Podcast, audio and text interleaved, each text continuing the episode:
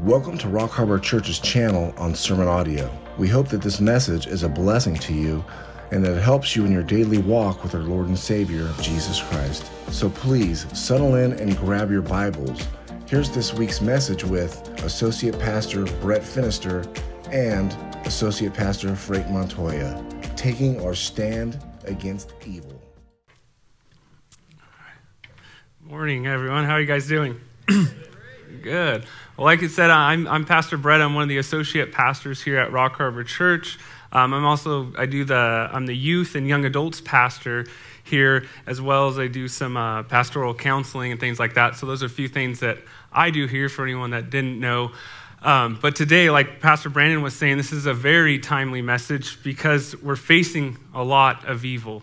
Um, I mean, we see it everywhere, and we, we have wokeism and the Babylonian religious system. Is everything's coming in at us, right? Everywhere we go, and there's an attack on us, and it's and it's so important too for our younger people. Since I, I teach the, the young adults and youth, it's so important for them to have a biblical foundation to teach them upright, because what they're facing is crazy. I mean, we never, even me, never had to face these type of things that they're going to have to face. If it's the LGBT, if it's uh, abortion, and so on and so on, that they're having to face.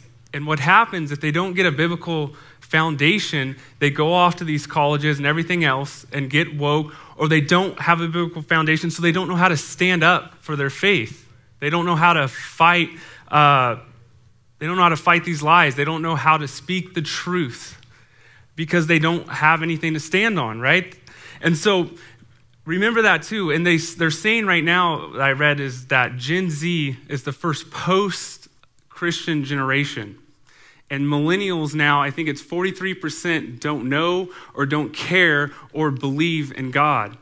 So we see as the generations go, the further and further away we've gotten away from God, and we're seeing that play out. And they're attacking our kids, and they're um, it's uh, morals, ethics, Christian morals, Christian ethics, values, all these things are under attack. So we can see that we're definitely in the last days. And so we'll just go through a couple things. I mean, we've seen, I know we've seen this, but I mean, think about this. These are grown men with little kids sitting on their laps, grown men dressed as women. It's disgusting. That's child abuse.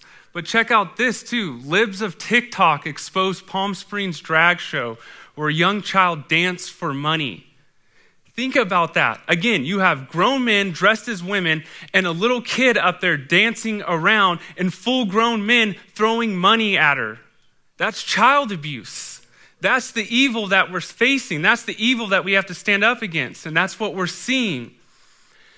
And then we, we obviously see this. And I think this is how you know that you're really, how evil things have gotten, is when people are upset and mad and crying and fighting and, and making a big fit because it might be harder to kill their baby in the state that they're in. I mean, think about that with Roe versus Wade past all that we saw. We saw people upset because we were pre- trying to make it harder or prevent babies from dying. And people are upset over that. That's how evil we've gotten. That's where we're at. And so we know that everything is going this way because of Bible prophecy. So, what are we to do? That's what we're going to talk about today. And like Brandon said, a very timely message. And so we have to be salt and light. We have to be about the Great Commission and we have to know what God has called us to do, and we better get to it and start working and be about His business. It says, You are the salt of the earth, but if the salt loses its flavor, how shall it be seasoned? It is then good for nothing but to be thrown out and trampled underfoot by men. You are the light of the world, a city that sets on a hill that cannot be hidden. Nor do they light a lamp and put it under a basket, but on a lampstand, and it and it gives light to all who are in the house. Let your light so shine before men that they may see your good works and glorify your Father in heaven. And sorry, guys, I have the opposite problem as Brandon. I, I have trouble seeing far away, and then Brandon can't ever see close. So I'm trying to, I'm squinting to see that. So, anyways, so with that again, so so, what has happened? So, now reading that, we have to be salt and light. We have to take a stand and t- know that the Holy Spirit's the restrainer, right? And He's restraining us through the church. But too many Christians won't allow him to restrain through them. They've surrendered. They've surrendered. They have quit and they have what has happened to them? They've lost, their salt has lost their saltiness and they have turned Laodicea. That's what we say. They give up the fight. And so Brandon talked about this before Laodicea. I know we've heard that over and over, but just to remind ourselves again, you had two rivers coming in to Laodicea. You know, one was hot and one was cold. And when it hit, it became lukewarm. And because of the high mineral content, when you drink it, you would vomit. And so when Jesus is commentating on, on uh, Laodicea, what he's saying is, you know, I wish you were, because th- if we think about it, hot and cold, they both have therapeutic aspects to it, right? And, and they're both good. But what Jesus is saying, you are like the two rivers came together that now are undrinkable, that are useless. And so, so many Christians now are useless and standing up and fighting against evil because they've surrendered, they've given up. However, there's a remnant of believers, the Philadelphia and Smyrna element, that continues to fight the spiritual battle. And I know we're all part of that. And thank God for that, that we are all part of that, and that are willing to stand up and take a stand and keep fighting until the Lord calls us home or until the rapture. So I also think about what are the reasons that we do it for? What are the reasons that we take a stand? Well, first, our Lord, right? To obey Him, to be about His business, to do His work. Our families, they're under attack. The nuclear family structure is under attack our friends, our values, others that we can influence, our churches, our culture, our society, our country. Those are the reasons that we need to take a stand. Those are the reasons that we must stand up against evil. So we are called for such a time as this to take a stand against evil. So remember that. All of us here, it's no mistake that you were born in this time and are sitting here in Bakersfield. It's not a coincidence that, that you're here. There's a reason you weren't born 100 years ago. There's a reason God has you in this time right now, because we were born for just a time as this, to take a stand. All of us. So we must figure that out. What is the Lord calling us to do? So we have to remain salt and light against evil. So, how do we remain salt and light against evil? So, that's what we're going to look at today. We're going to study a major, uh, a big decision that Esther had to make and she had to make a big decision. She had to take her stand. And through that, we'll be able to learn some biblical truths through this. So I'll give you guys um, some background before we get into the text so we kind of understand where we're at.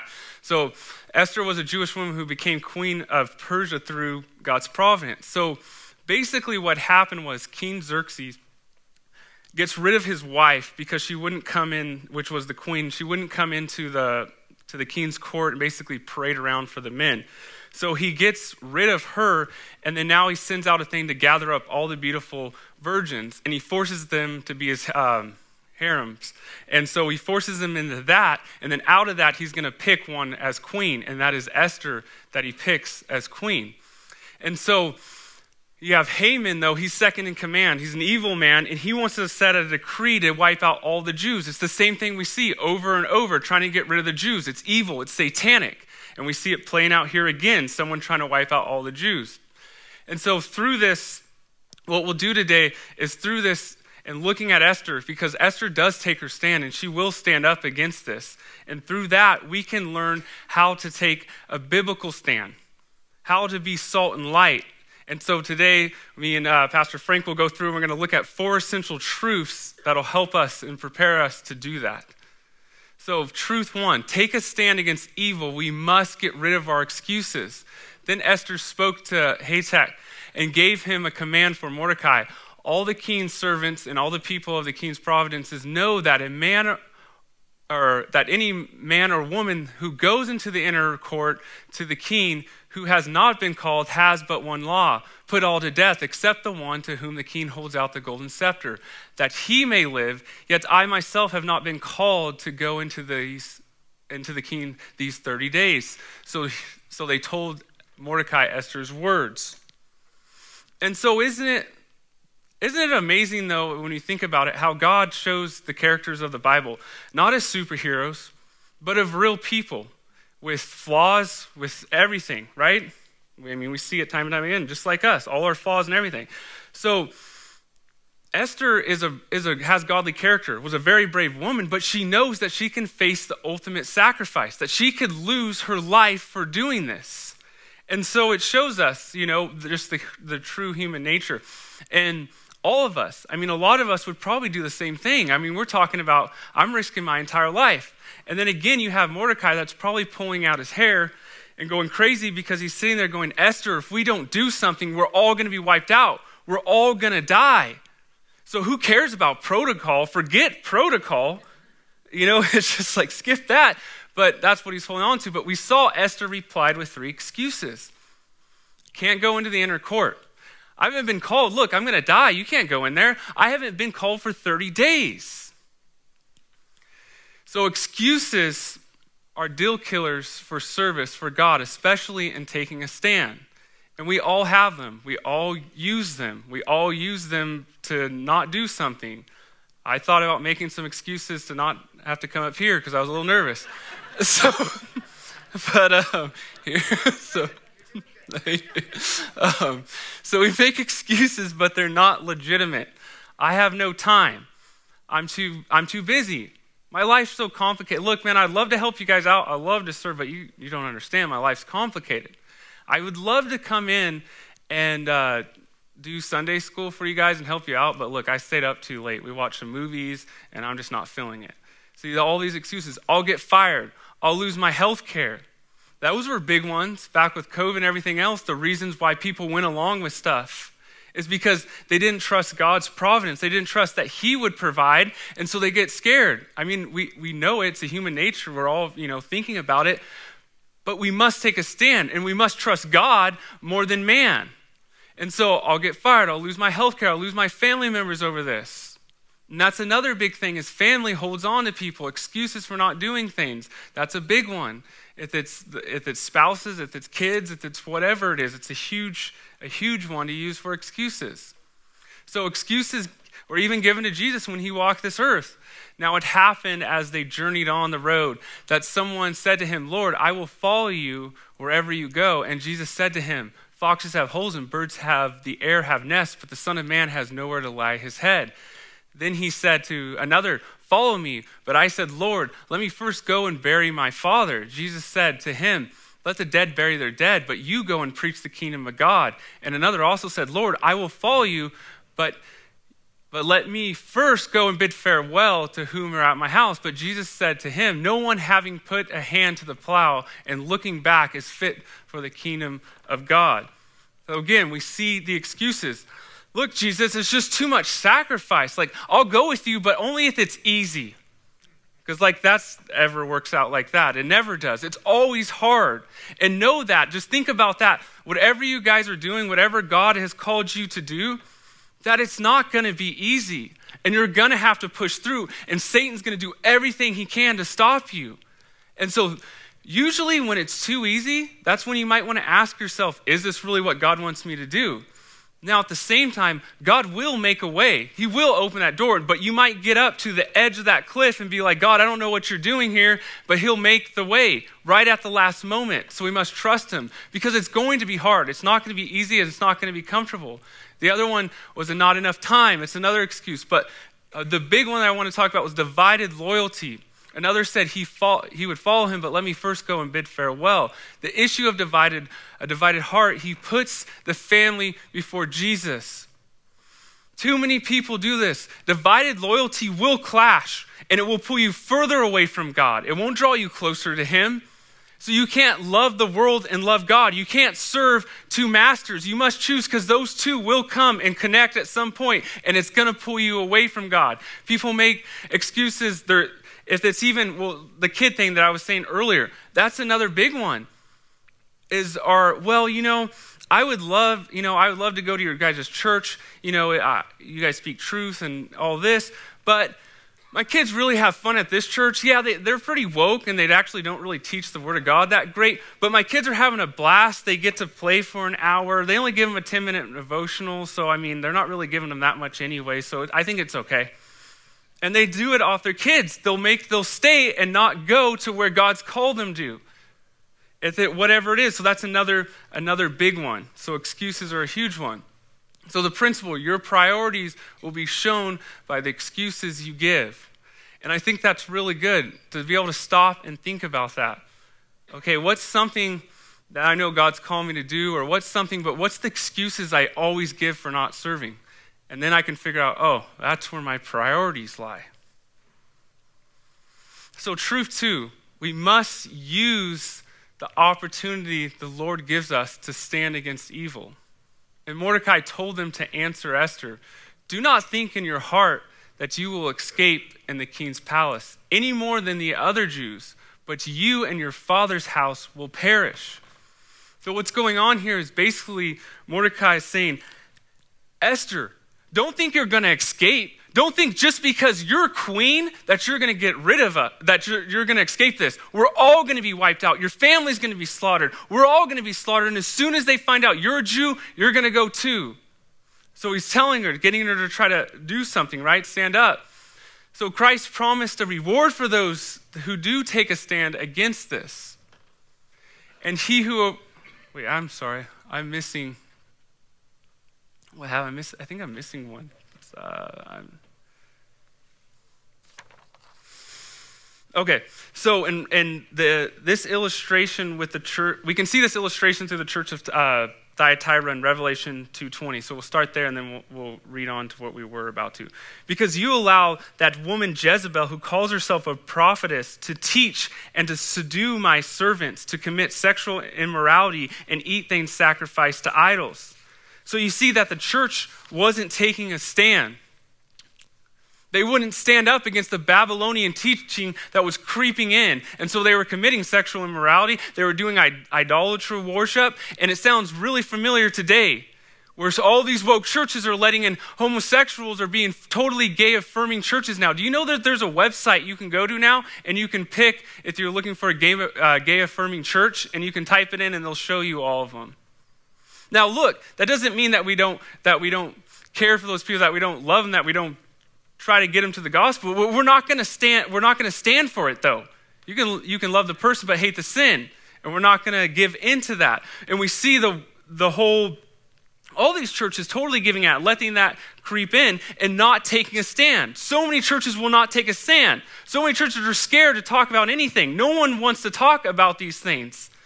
I mean, a lot of places we go. I mean, even in the youth and the young adults and all these classes that we're talking, I've talked to other places and hear what they're teaching. They're teaching on none of this. These kids are facing all these things. These kids are facing uh, transgenderism. These kids, you should hear what they tell me what's going on in their high school. There's kids literally with that are, are, transgender. They say they want them to use their pronouns, and they're sitting there cutting themselves off with a razor blade in the middle of class. I mean, that's the kind of things that these kids are seeing and facing, but the churches want to be completely silent on it and act like nothing's going on. But we must take a stand. And there's a reason we owe too. We get rewarded for it too, because Christ promised a reward for those who do take their stand against this. And he who overcomes and keeps my word until the end, to him I will give power over the nations. He shall rule them with a rod of iron. They shall be dashed to pieces like the potter's vessel, as I also have received from my Father. So, what is this talking about? This is talking about ruling and reigning with Christ in the messianic age. Guys, we can be a part of this. if we stand up, if we do what God's called you to do, whatever it is, it may not be teaching, it may not be preaching, it may not be any of that. Maybe it's just at your work. Maybe God just wants you there because you're supposed to evangelize and do his work there. Wherever it is, God sees that. If you're faithful and obey him to the end, you will be rewarded. And we will get to rule and reign with Christ. How amazing is that? I look forward to seeing that and being a part of that. But notice in another rewards passage, the parable of the talent, and the extreme regret and exclusion that happens to the servants that, man, I can't, buried his talent. Yeah, oh, I should have known that, but that's why I didn't read it. All right. Man, I guess I should read on here. Okay. Um, oh, man, this is going to be a hard one. So, um, then he who had received the one talent came and said, Lord, I knew you to be a hard man, reaping where you have not sown and gathering where you have not scattered seed. And I was afraid and want and, oh, sorry, and went and hid your talent in the ground. Look, there you have what is yours. But the Lord answered and said to him, You wicked and lazy servant, you know where I, I reap where I have not sown, and I gather where I have not scattered. So you ought to have deposited the money with the bankers, and at my coming I would have received back my own with interest. So what God's saying right there, or what the what he's saying right there is, look, you would have been better off to give it to someone else that would have actually done something with it, that actually would have taken a stand, that actually would have used his spiritual gifts. Instead, you buried it and did nothing. So take the talent from him and give it to who, uh, give it to him who has ten talents. For everyone who has more, more will be given, and he who has abundance, and he will have abundance. But from him who does not have, even that even what he has will be taken away. And cast the unprofitable servant into the outer darkness, there will be weeping and gnashing of teeth. Okay, so a lot of your commentators are going to say that that one's going to hell, that they're throwing him to hell, right? The outer darkness and the weeping and gnashing of teeth, and he's going to hell. But there's multiple problems with that because first, the Lord called them all his servants, and he gave them all a talent. And also, he's judging them all at the same time, which would be at the Bema, not a thousand years later at the great white throne judgment. So, when it's talking about outer darkness, is a Jewish idiom, it's a or a metaphor that does not refer to hell. It means to be excluded from a Jewish brightly lit banquet hall at night where one would recline at the table. So they would do this a lot. They would have these things, and what it's talking about is they would have been cast out on the street in the dark. And so man, I'm missing an. Sorry, I'm, I'm missing another one, man. Sorry, Frank and I try to combine all of ours, so I'm, I'm missing a couple of slides. Um, but uh, let's see if I can pick up here in my notes where. Okay, so basically, with that is then the next thing is the the uh, the literal event that refers to reclining at a banquet hall at the marriage supper of the Lamb is what it's talking about, and it, with Isaac, Jacob, and all of them, right? And reclining at a table means to have authority. It means to be uh, to be ruling and reigning in the messianic age. So that's what it's talking about in this context. It's talking about rewards. It's talking about the marriage supper of the Lamb and being there. Now, the weeping and gnashing of teeth is a Jewish idiom to express extreme sorrow, regret, or over losing something something very valuable. So, in this context, we are talking about losing eternal rewards and having the grief immediately after the Bema over the loss of rewards. And it represents a lost opportunity.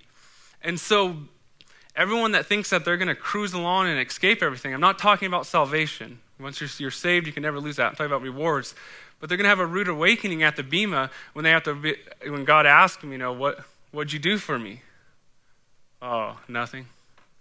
I was scared, or I was scared of man. I feared man more than I feared you. Let me tell you fear of man will lead you to sin, fear of God will keep you from sin. So you have to think of that, you have to use that. And we don't do these things to gain God's love. We don't do these things to gain His love. We do these things because He loves us already. And so that's going to be a sad moment when you have to do it. Now, this grief, this regret, and this sorrow obviously isn't going to go on forever in heaven, but they'll have to face that. And I can tell you guys, I don't want to hear you wicked and lazy servant. What did you do for me? I pray that we all hear good and you good and faithful servant.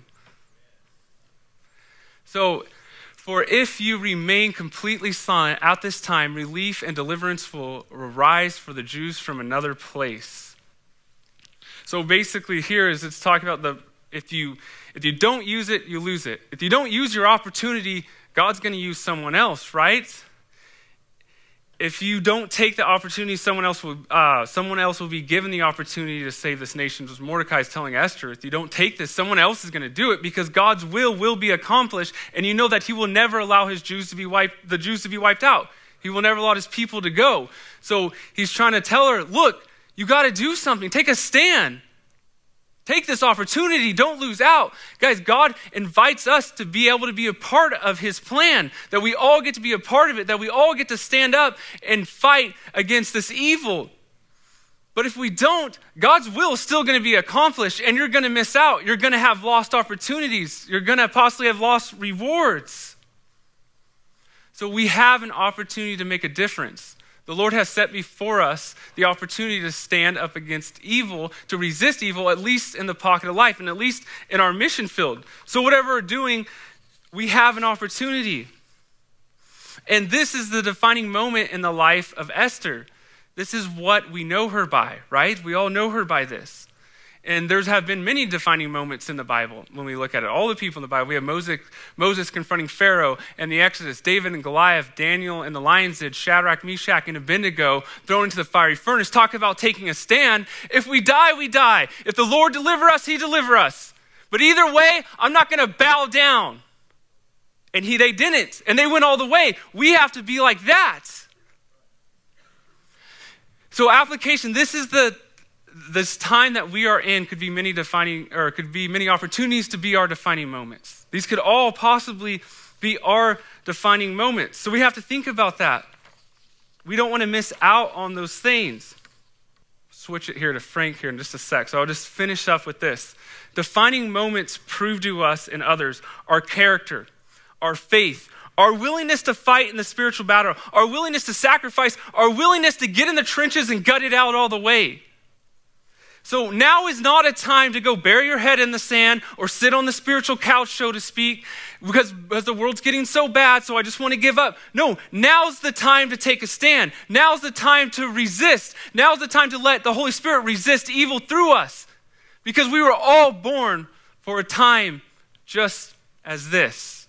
And so I'm going to end right there and I'm going to let Pastor Frank finish it off. That's a tough one to follow up. Uh, so just so you know, um, how we figured out who's going to go first, Pastor Brandon's had us uh, run an obstacle course, and so uh, I'll let you guys figure out who won. Okay. So, uh, but anyways, if, if it's your first time here again, welcome. I'm Pastor Frank. I'm one of the associate pastors here. So if you're new here, welcome. Uh, I, like I always say, don't be disappointed. Don't be sad if Pastor Brandon's not here because you get us. Okay? so uh, we'll do our best to give you guys what uh, the word says. So uh, hopefully, from this, you'll be encouraged, you'll be charged, you'll be ready to go. Okay. So let's uh, pick it up. I'll pick it up where uh, Brett left off. So our ability to stand against evil must be uh, will be sourced in our biblical beliefs. Okay. So we have to have that root of uh, ability to be able to stand in our biblical beliefs. We cannot stand on our own. We cannot stand on our own systems that we, we create in our mind. We can't uh, be sourced in the world, what the world will tell us that we need to do, because those things won't, won't stand. Those things won't stand the test of time. We can be washed away with those beliefs. So it has to be rooted in biblical beliefs. And so we're gonna, I'm going to cover verse 15 and 16, and uh, we'll pick up from there. So 15 says Esther told them to reply to Mordecai, Go, gather all the Jews who are present in Shushan and fast for me. Neither eat nor drink for three days, night or day. And my maids and I will fast likewise. So here we see that more, uh, Esther, she's talking to her cousin and saying, Hey, he's, she's getting the picture here of what her cousin is telling her. And. Uh, she's learning okay? She's i mean she's recalling. What's the first thing that she's doing is that she's going into prayer all right? That's the first thing that we got to be able to do when we're faced with consequences or not challenges in our life. The first thing is we got to do is we got to go to prayer okay? Very first thing. I know it's hard. Guys i know it's hard because what's the first thing we want to do? We want to fix it right? Let me fix the problem. Ladies what do we want to do? Well what do you ladies want to do control it, right? Let me control the let me control it, okay? Guys, let me fix it. Ladies, let me control it, okay? But what we got to do is we got to go to prayer first, okay? In the midst of the storm, whatever is going, guys, ladies, you guys have to stop. First thing, what are we doing? Go to prayer. Very first thing, practice, okay? And I know that's hard sometimes because depending on the situation you're dealing with, it might be heated, right? Well, hold on, let's pray about this. Or it might be something we're dealing with with another family member. Let's stop what we're doing and we need to start praying. Okay, so that's one thing that we need to take from Esther is being able to uh, pray. So Mordecai is reminding, uh, let me go back. Mordecai is reminding Esther of all the things that she's learned. She knew the scriptures, she knew what, what God had given her. Okay? She had uh, been taught, he'd been taught her growing up. They were cousins, so he knew exactly what was um, being asked of her. So, uh, in that, so she goes to prayer, and he's reminding her, okay, not to be presumptuous with God. Don't go out of your boundaries of what God has. You have to stay within those, stay within the boundaries. God controls his history through providence. So, like Pastor Brett was saying, he's going to get the job done. But are you going to be the one that's going to be used for it? Because if not, I'll get somebody else. And that could be the same as applied to us. Don't miss out on the blessing. Because if the opportunity arises, jump on it. Because if not, he's going to use somebody else. Uh, God is faithful to preserve Israel because of his promise to Abraham. God is a promise, God is a man of his word. And he's going to hold tight to his promise. He's going to, and that's the thing we can see through history. God is a man of his word, and he's going to do what he says, and he's going to stick to his word. God is faithful. God will not be left without a witness. So he's a reminder of that. Is that he, whatever, whoever he chooses, is going to be someone who's going to, he's going to use as a witness, and they're going to be able to stand. So, so those are some things that we can learn from Esther. So what do we how do we what are we to learn from this, okay?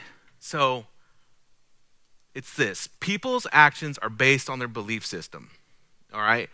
So our belief systems are going to control are going to uh, basically impact our actions and our behaviors.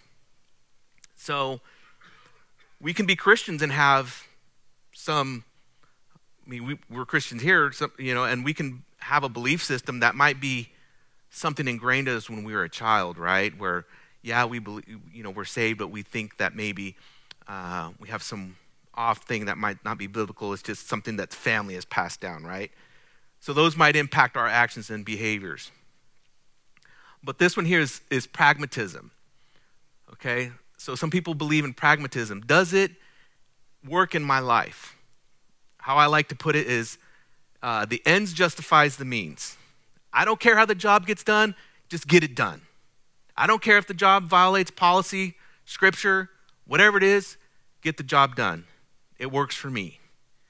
And we can see this in society where now the youth, the, the, the young uh, youth, young adults, right now it's about get money.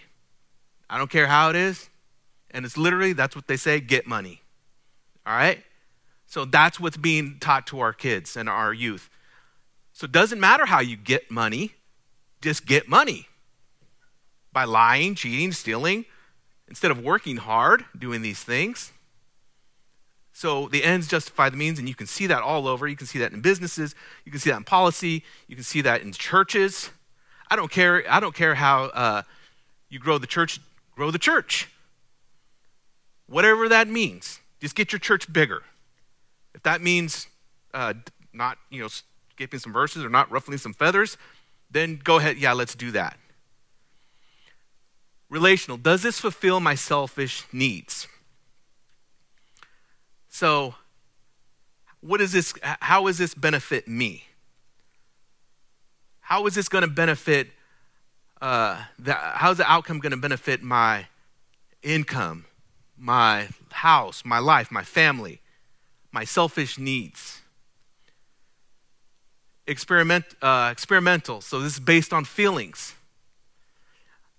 Yeah, you know, you hear some people say, yeah, you know, I, I like going to, the, I, I like going to Rock Harbor, but I just don't feel good when I leave, you know. It's just not, it's just too political. I want to go somewhere where, you know, they're going to make me feel good. I'm going to get something out of it, right?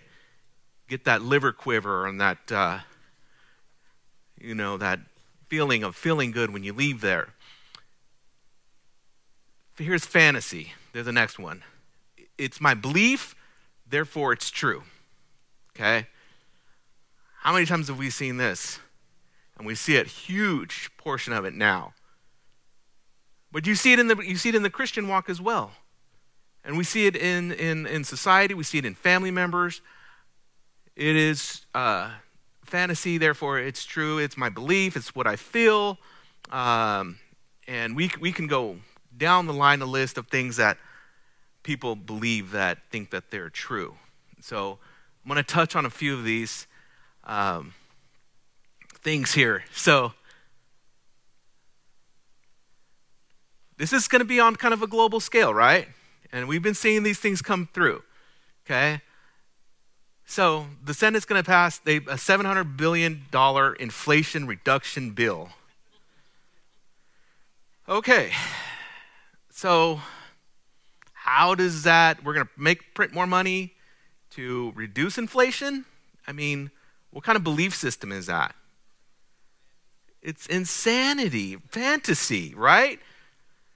Crazy. And now we're learning there's going to be like armed agents now, IRS, and you know, 87,000 or 87,000 agents, you know, going to be armed and insane, right? So we look at this and we can see that belief systems will also, they'll hold on to belief system and then they'll change, it'll change whatever the course of time is, right? And we've seen that inconsistency in society, right? And so here's another one Biden ex- executive order using a pallet state for abortions to use in Medicaid, all right? So what does this serve? My selfish needs, right? I can't afford a kid. I'm just going to go ahead and abort the child. We'll go ahead and just kill the child. You know what? I just can't afford it. So my selfishness, I'm going to use, you know, get an abortion because I'm selfish and uh, I don't want to raise a child. I'm too young. I have other things. I can't play sports. I can't get a career. All these lies. So their belief system is going to change, is going to impact their action. Here's another one. This poor lady, now we can call her a lady, Demi Lovato. She's going back to she and her pronouns. So there's an example there. She goes with the time, right? She changes. It's not, she doesn't, obviously doesn't have any, it's not biblical beliefs. Obviously, we need to pray for this lady because she has some issues going on. I don't know what would cause somebody to do that, but we know that there's issues there. This one just came out yesterday, right? I don't know if you guys seen this, but Fauci says that he symbolizes consistency, integrity, and truth. He causes it. The, he calls it the Fauci factor. Like he literally says it's it's an interview. You can see he says it's the Fauci factor, and that you know he's applauding himself that he's the minister of truth, and that he he's the great unifier. It's just it's crazy. I feel like you watch it and you're just like, what world am I living in? Like, am I in the fantasy world? Because again, so his belief system is forming his behavior and identity. We, we, we know what spirit is behind that, but you can plainly see it. That's insane. Here's another one living in a fairy tale. Republicans plaster White House for saying zero, inflation rose 0%. Oh. Is that insane? Like, are they not going grocery shopping like we are? Are they not filling their tank of gas like us? I mean, I don't get it, right? It's fantasy. So, this is on a larger scale, right? So, I'm, I'm going to show you guys I know this is not in the church, and we can expect this stuff from society, so it's not really, shouldn't really surprise us, especially here. We can see the craziness that goes on. Here's another one uh, Hillary, Hillary Hinton, Clinton, she uh, tweets while touting job numbers, declining gas prices, and Democrat backed measure. Good job, Biden. So she's thanking him, touting him. I'm like, where are we living? in a fantasy. We are, this is fantasy. It's insanity. So it's outside of our, the biblical foundation of what you and I, we, we get it, we see it, and we're like, okay, I don't know, this makes no sense. Okay?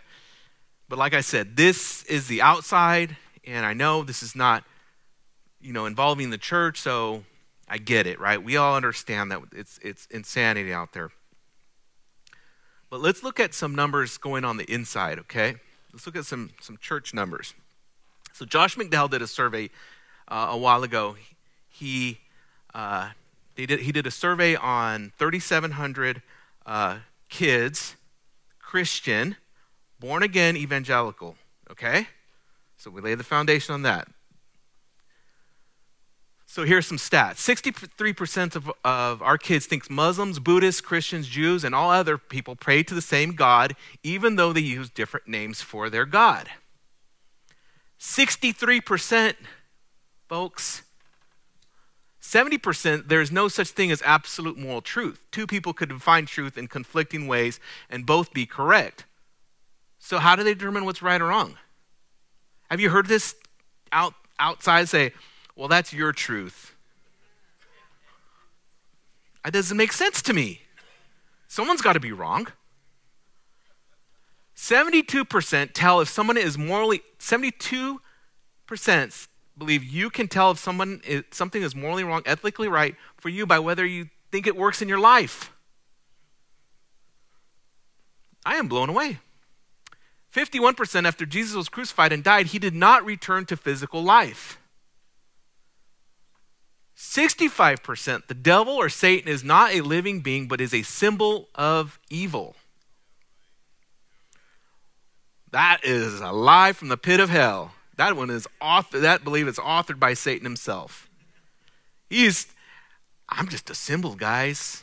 I'm not really evil. As, uh, as you know, Wednesday nights we know, yeah, you're evil, dude, and you are real, okay? And your day is coming. 68% the Holy Spirit is a symbol of God's presence or power, but is not a living entity. That's another lie from the pit of hell, right?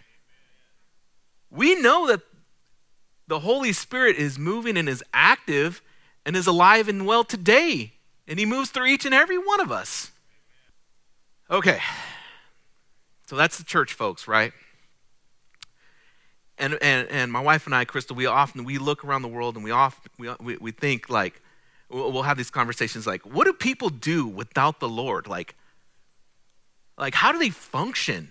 You know, how how, how do they survive? And and I think we think about I think about like, man, I don't know, man. If I if I was not grounded with my foundation Lord and have biblical beliefs, I don't know where I'd be. I'd be washed ashore somewhere. Like I don't know. So let me give you some stats, okay? And these are like astronomical numbers. So 200%, these are people not on without the Lord, right? Biblical foundation, non-believers. Okay? 225% are more likely to be angry with life. This is why you see a lot of road rage. You see a lot of people getting beat up or punched in the face at McDonald's because they didn't get six, if they got five chicken nuggets instead of six.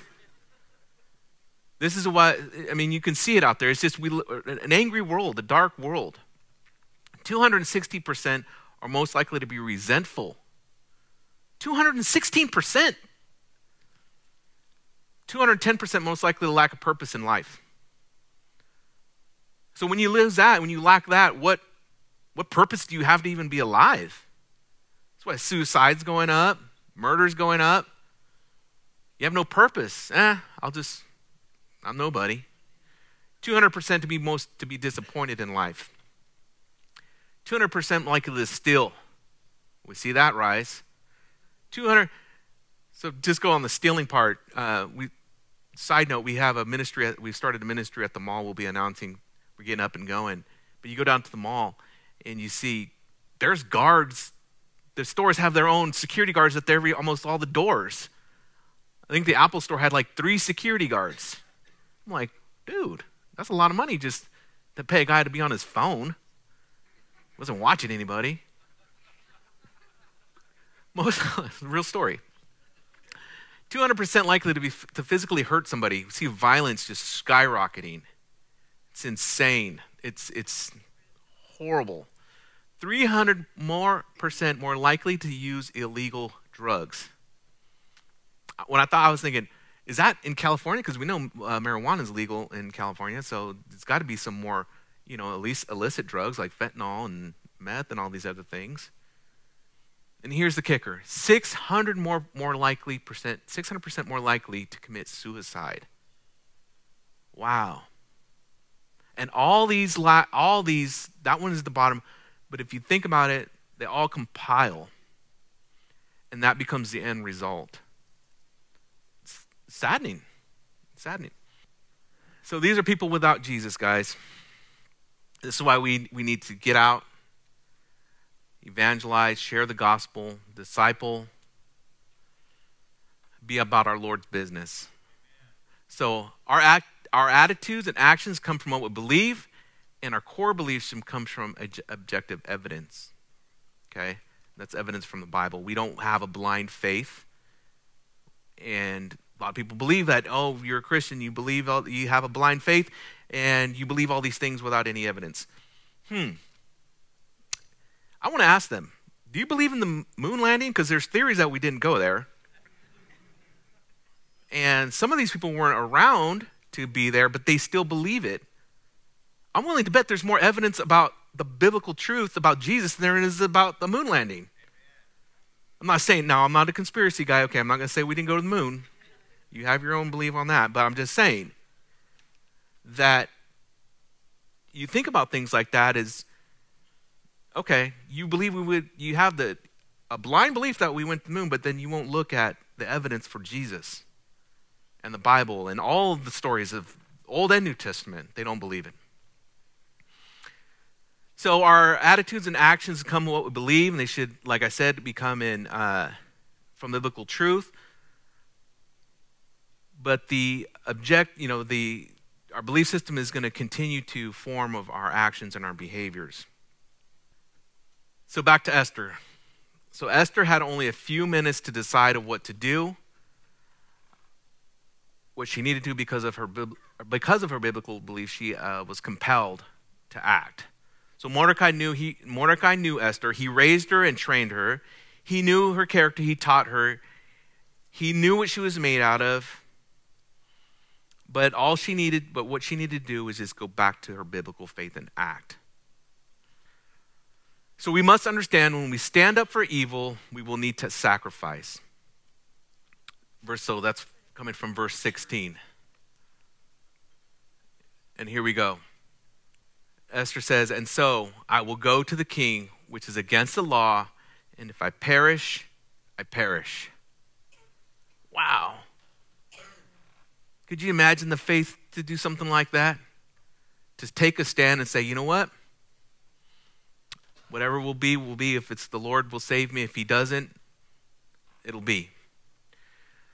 So Esther now understands the gravity of the moment as she uh, is getting ready to take a stand. She's aware that it might cost her her life. Because we know that you don't walk in, just walk, waltz right into the court. You have to be called. So she understood this. So she might have to pay the ultimate sacrifice in losing her life, but she was prepared to do so she is okay with the, my, the, the possibility of perishing because of her biblical beliefs. So, along with Esther, we can look at others who have taken a stand, like Pastor Brett was saying. Daniel in the lion's den, when he refused to, uh, when he when he refused to bow down, or refused to adopt the Babylonian religion when he refused to not pray. Just like uh, Shadrach, Meshach, and Abednego, when they were getting ready to throw in the fire, he said, If the Lord rescues us, then he will. If he doesn't, he doesn't. So, what can we learn from that? So, most of the time, God doesn't tell, ask us to take a one time stand. Most of the time. Sometimes, yes. But most of the time, He doesn't. He doesn't t- typically ask us to go out in a blaze of glory. He doesn't typically ask us to uh, burn at the stake or be beheaded by the guillotine. What he asked us to do is to make sacrifices daily. And it, I liken it, I put this picture up here because it's like swinging an axe. Every day, you're swinging that axe. And I don't know if you some of you guys ever chopped wood, but it's tiring. And that's what it is. And your arms get fatigued and you're chopping away and it doesn't seem to be doing anything. It might be your axe is dull, but it doesn't seem to do anything and you get tired. But what we have to remember is that we got to keep swinging that axe. Little by little, day after day, a little here, a little there. We got to keep chopping. We got to keep chopping. So, when we're doing that, when, when we liken it to, to staying in the fight, you can liken it to staying in the fight, swinging that axe, staying in the game, all these things to, stay, to stand against evil. This is coming from Paul. This is a great example. Paul is not taking the, paying the ultimate sacrifice, but it's day by day, and it comes from 2 Corinthians 11 24, where he tells us everything that it costs him and this is what he says. It says, From the Jews, five times I received 40 stripes minus one. Three times I was beaten by rods, once stoned, three times shipwrecked. A night and day I have been, I have been in the deep, in journeys often, in perils of water, in perils of robbers, in perils of my own countrymen, in perils of Gentiles, in perils in the city, in perils in the wilderness, in perils of the sea, in perils amongst false brethren, in weariness and total toil in sleeplessness, often in hunger and thirst, in fasting, often in cold and nakedness. Talking about some grit, man. This is why I, love, love Jesus, but Paul, I can't wait to meet him. You want to talk about some grit, you're going to talk about Paul. Think about all those things. All that to take a stand to stand up for the truth, to stand up for the Messiah, to stand up for the biblical what the Lord taught and biblical beliefs. There is a illustration that says it's kind of like this. It goes, someone uh, said, "We think giving all of our to Lord is like giving the Lord a thousand dollar bills and laying it on the table." Saying, "Here's my life, Lord. I give it all to you. Do what you want for it. Well, with it, right?" And if you think about it, usually in reality, God will send us back, send us to the bank, and have us cash in that thousand dollars for change for quarters. And what we end up doing is day by day, we end up we end up, sorry, but day by day we end up giving 50 cents here, 25 cents here. Day by day we end up giving up a little bit. So again, it's not one huge sacrifice it's giving up day by day. It's swinging that axe, man. Giving that, staying in the fight. So here's the applic. So what are we going to do to stand against evil? All right. So Francis Schaeffer, he hit the nail on the head. He he was talking as about believers, right? There was two things that he said about believers. He said affluence and personal peace. So here in the US, we can see affluence, right? We can still see in a recession, we still see people driving around in 80,000 to $100,000 pickup trucks. Okay? I'm not saying there's nothing wrong with that, but you look at that and you say, man, how do you afford an $80,000 Rubicon that's fit for the trails and you just drive it to Target?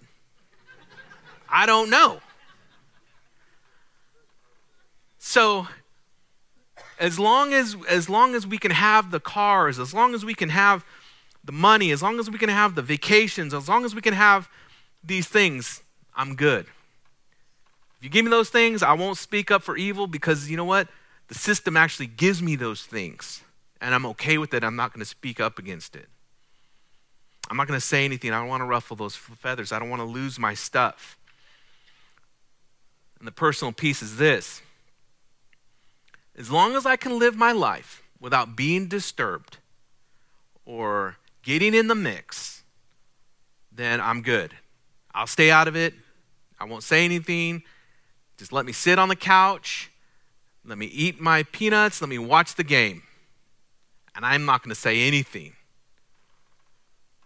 But there's one more thing that I'd like to add that I think is a problem it's fear. And we've seen this in the last few years. We've seen it, it's, a bright light has been shown on it. it. Is fear. Fear is so gripping that it can cause us not to do, it will freeze us up. It will cause us not to do anything.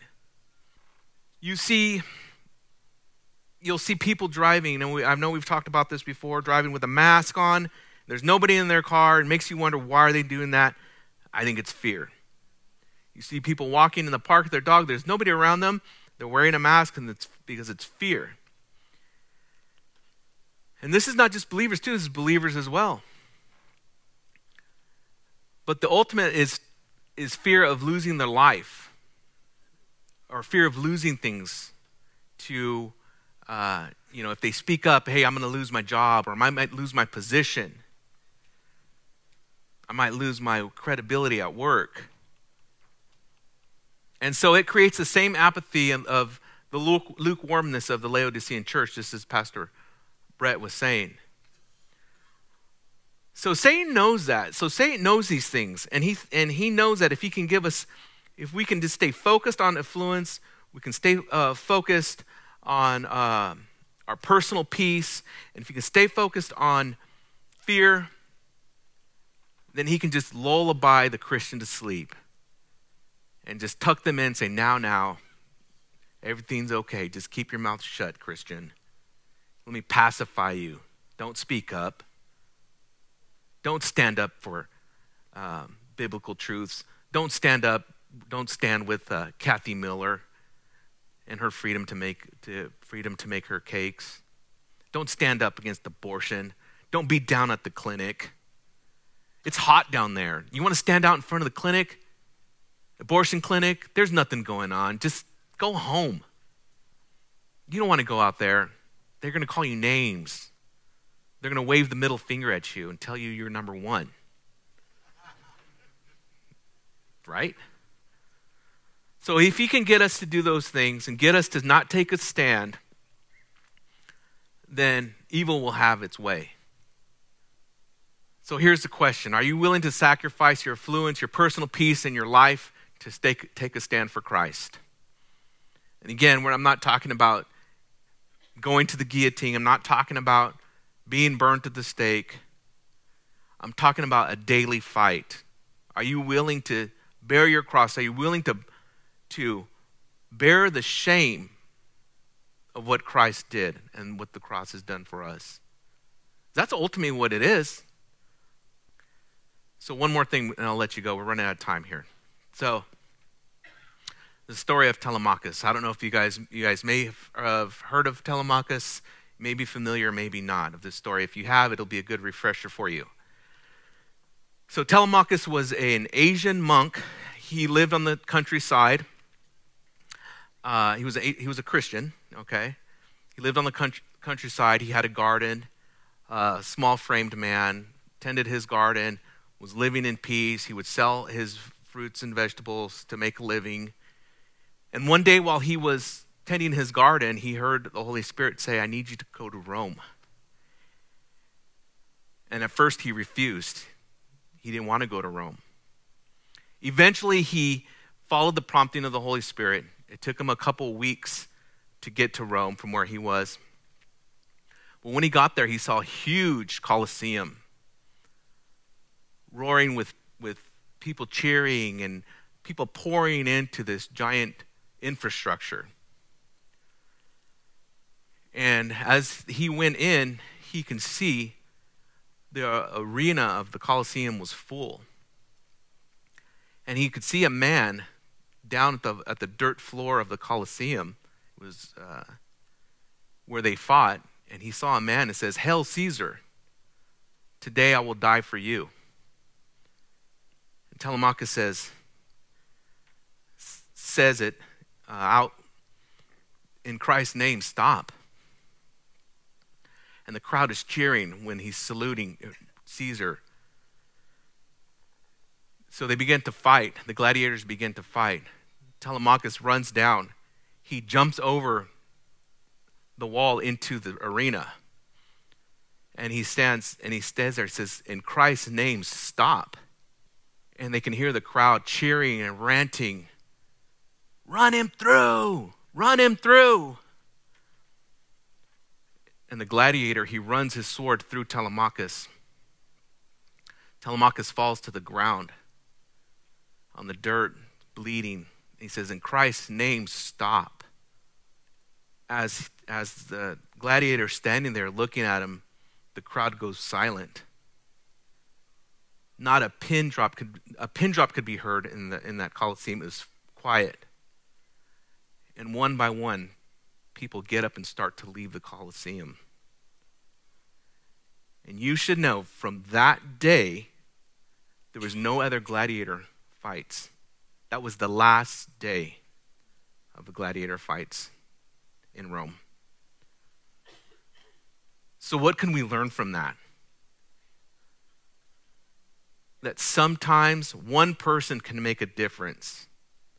One person down at the abortion clinic can make a difference. One person at the mall can make a difference. One person at the park can make a difference. Wherever you're at, you can make a difference. Let's pray and we'll get you going. Dear God, Heavenly Father, thank you for this day and your blessing, Lord, and thank you for all that you have done for us, Lord. And God, we just are so thankful for this opportunity that Brett and I have had to be able to uh, be up here and preach, Lord. What a, what a privilege it is, Lord. We do not take it lightly. And Father God, we pray for everyone here, Lord, as, as they go about their day and their week, that they can uh, reflect on these things that we've learned today, Lord, and things that we've learned through Esther. And Father God, we love you, Lord, and we just ask a blessing upon it. And we ask this in Jesus' name. Amen. Thanks for joining us for another lesson. We hope that this message is a blessing for you and helps you grow towards a more mature understanding of God's Word. For more information about our ministry, we invite you to check out our website at rockharborchurch.net. Until next time, remember, keep looking up, for our redemption draws near.